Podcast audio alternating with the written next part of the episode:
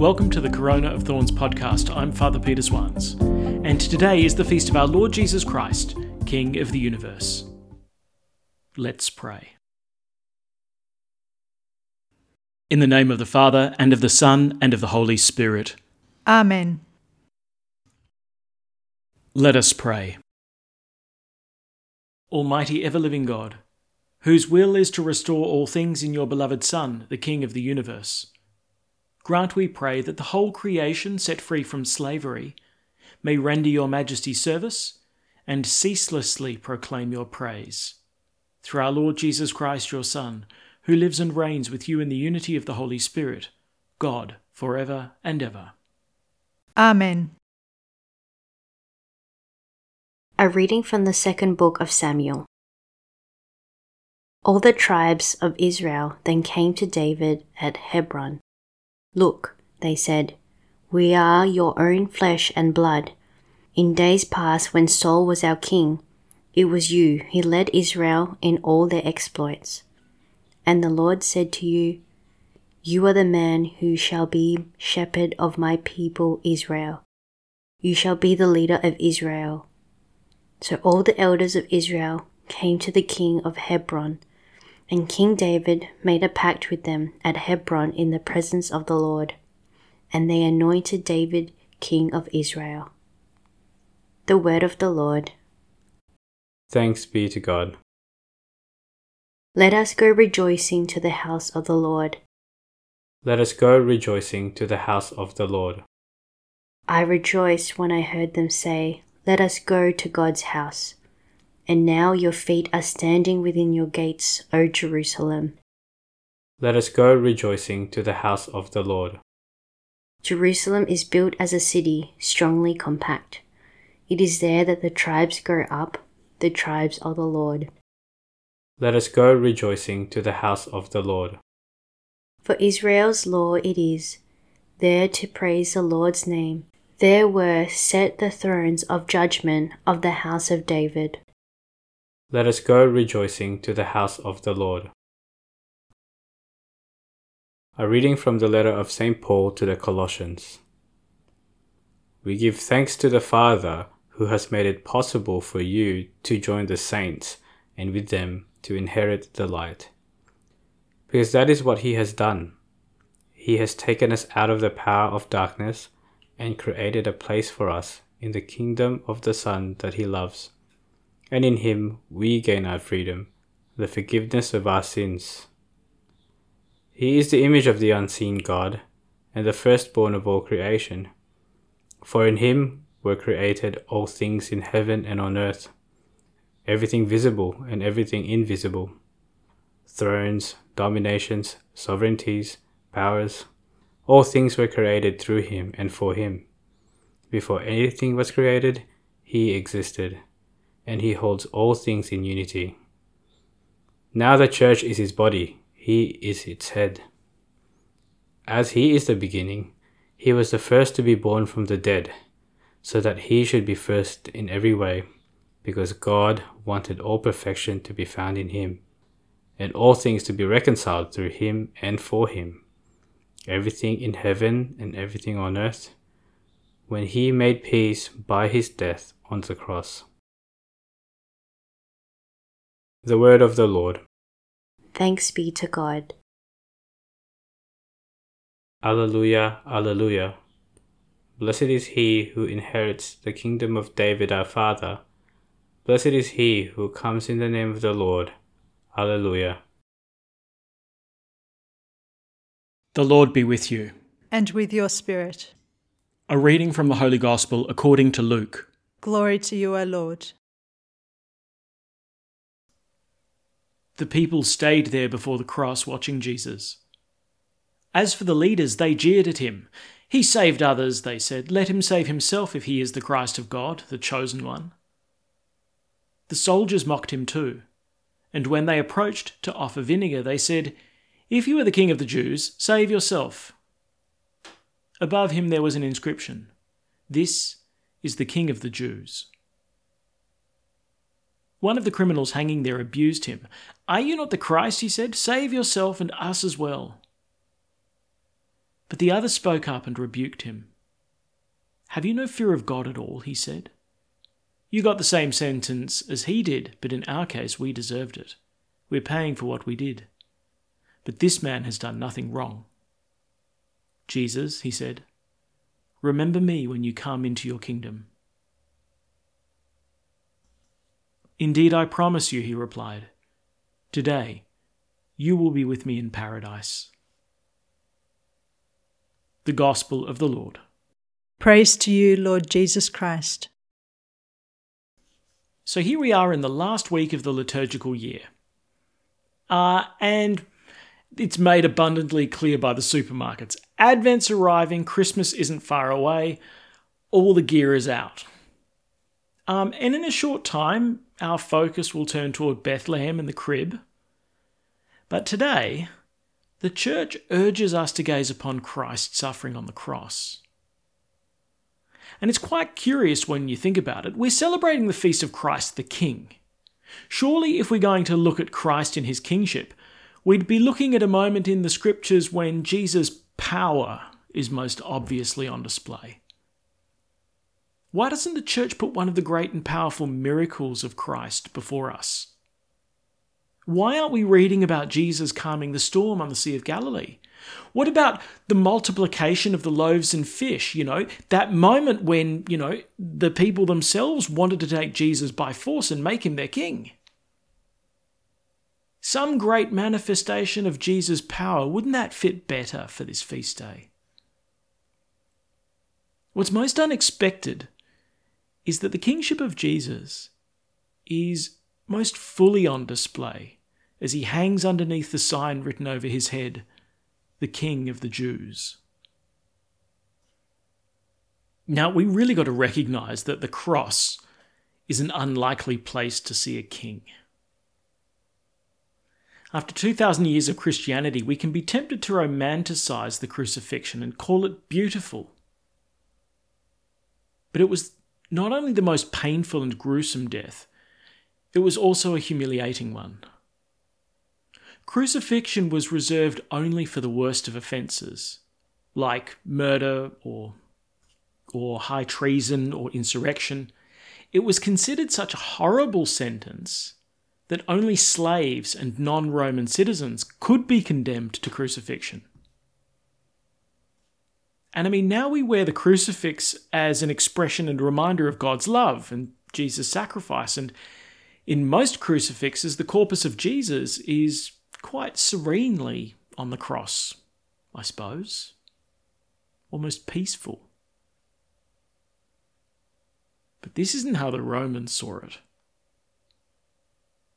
The Roman philosopher Cicero once wrote Let the very word cross be far removed not only from the bodies of Roman citizens, but even from their thoughts, their eyes, and their ears. It was the most detestable and shameful sentence dreamt up by the Romans. And on the feast of Christ the King, the church asks us to look upon Jesus as he hangs upon the cross. The church invites us to gaze upon and gather around our King.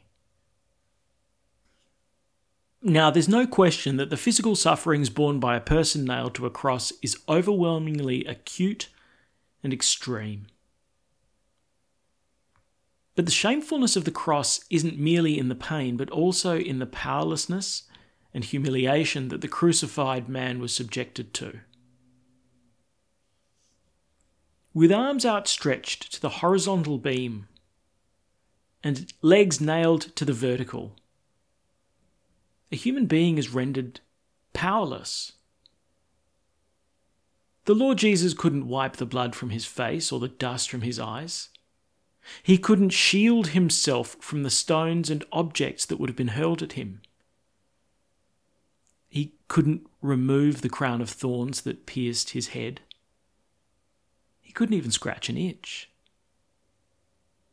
The disgrace of the cross was not merely the physical torment, but the indignity of utter powerlessness. And on the feast of Christ the King, the church asks us to behold our King, not in his power, but in his utter powerlessness. It's curious then that on this feast day, when we praise Jesus for his power and his kingship, that we're presented with the absolute opposite. His hands nailed to the cross, the taunts of the chief priests and the soldiers. If you are the king of the Jews, save yourself. In other words, if you are truly a king, if you are truly invested with power, then act on your own behalf. Save yourself. Makes perfect sense. Wouldn't every king do that? They provoke Jesus. If you are a king, act like one. And I suppose this is what we've come to expect from those who possess human authority that they'll show their power by acting in favour of themselves and for their own interests. A true king saves himself. And that's the logic of the world and of human power. If Jesus won't save himself, then clearly it's because he lacks the power to save himself. And so the sign above his head is actually just mocking him for his powerlessness. The King of the Jews. If he really were, he'd save himself. What we see happening in this beautiful gospel passage is pure irony. It seems to the crowds that Jesus remaining on the cross is a sign of his powerlessness. He must not be a king because he doesn't act to save himself. But in this moment of exquisite irony, we see the truth. This is our king. But what he manifests is not power according to earthly logic, but power according to the logic of love. He doesn't display a power that is there to serve himself, but to serve others. And we kind of imagine, well, because he's not there to serve himself, therefore he must not have power, and therefore he can't be king. But Jesus shows us the true nature of his kingship because he doesn't use his power to save himself. He remains on the cross and uses his power to save sinners. Jesus' goal is to save us. And so the taunt of the soldiers becomes supremely ironic. If you are the king of the Jews, save yourself.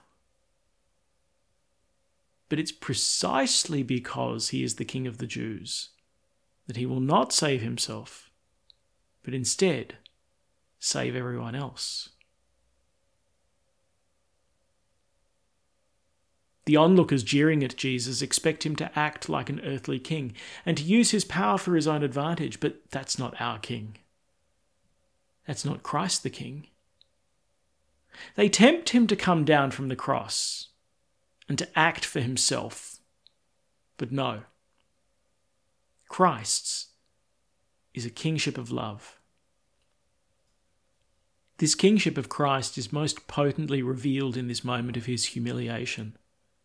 He's not a king who seeks to dominate, but to serve. Remember that crucifixion was a punishment reserved for slaves. An earthly king would not only save himself, but would destroy his enemies. But in Christ we see the complete inversion. He saves his enemies and allows himself to fall. Now, there's one figure in the Gospel who sees beyond the external appearances of Christ's powerlessness upon the cross. And he does actually see a king upon his throne. The good thief looks at Christ and says to him, Jesus, remember me when you come into your kingdom. I suppose we can't know precisely what the good thief knew about Jesus of Nazareth.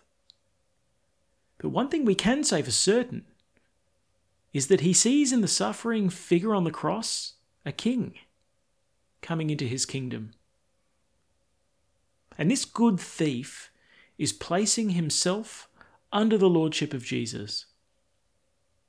He's inviting Christ to reign over him. Remember me when you come into your kingdom.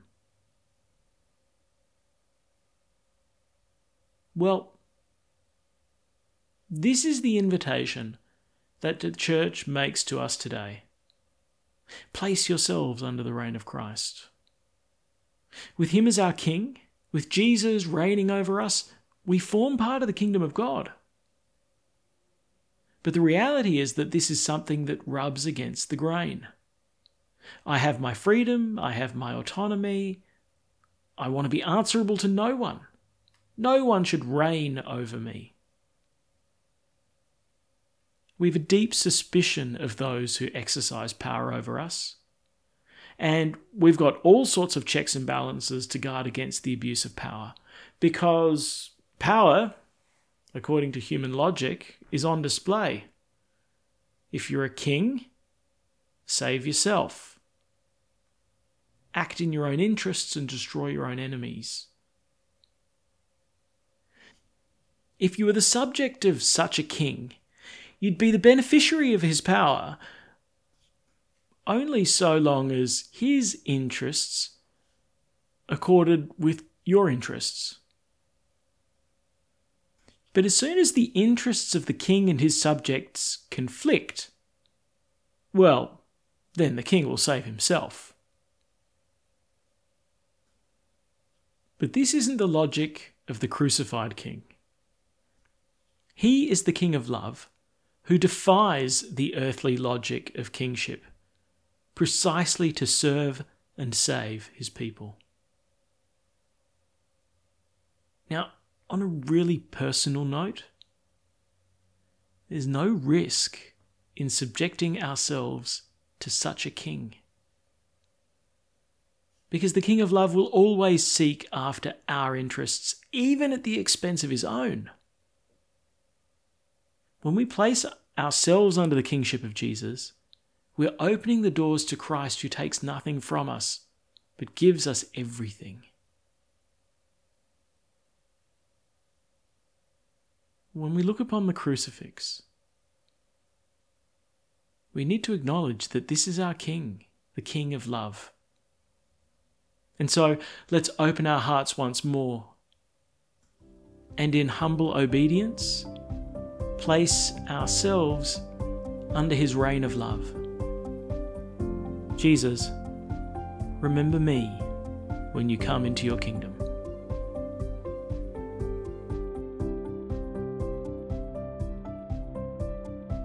Thanks for praying with us, and may God bless you abundantly, so that this day may give glory to God the Father.